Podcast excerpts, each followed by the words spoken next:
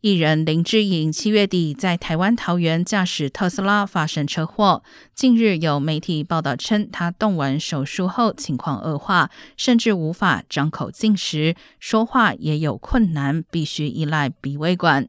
不过，林志颖八月二十六号随即在社交媒体上发文，表示已经从医院返回家中休养。除了感谢在车祸现场施救的民众，也表示身体状况更好时会回到工作岗位。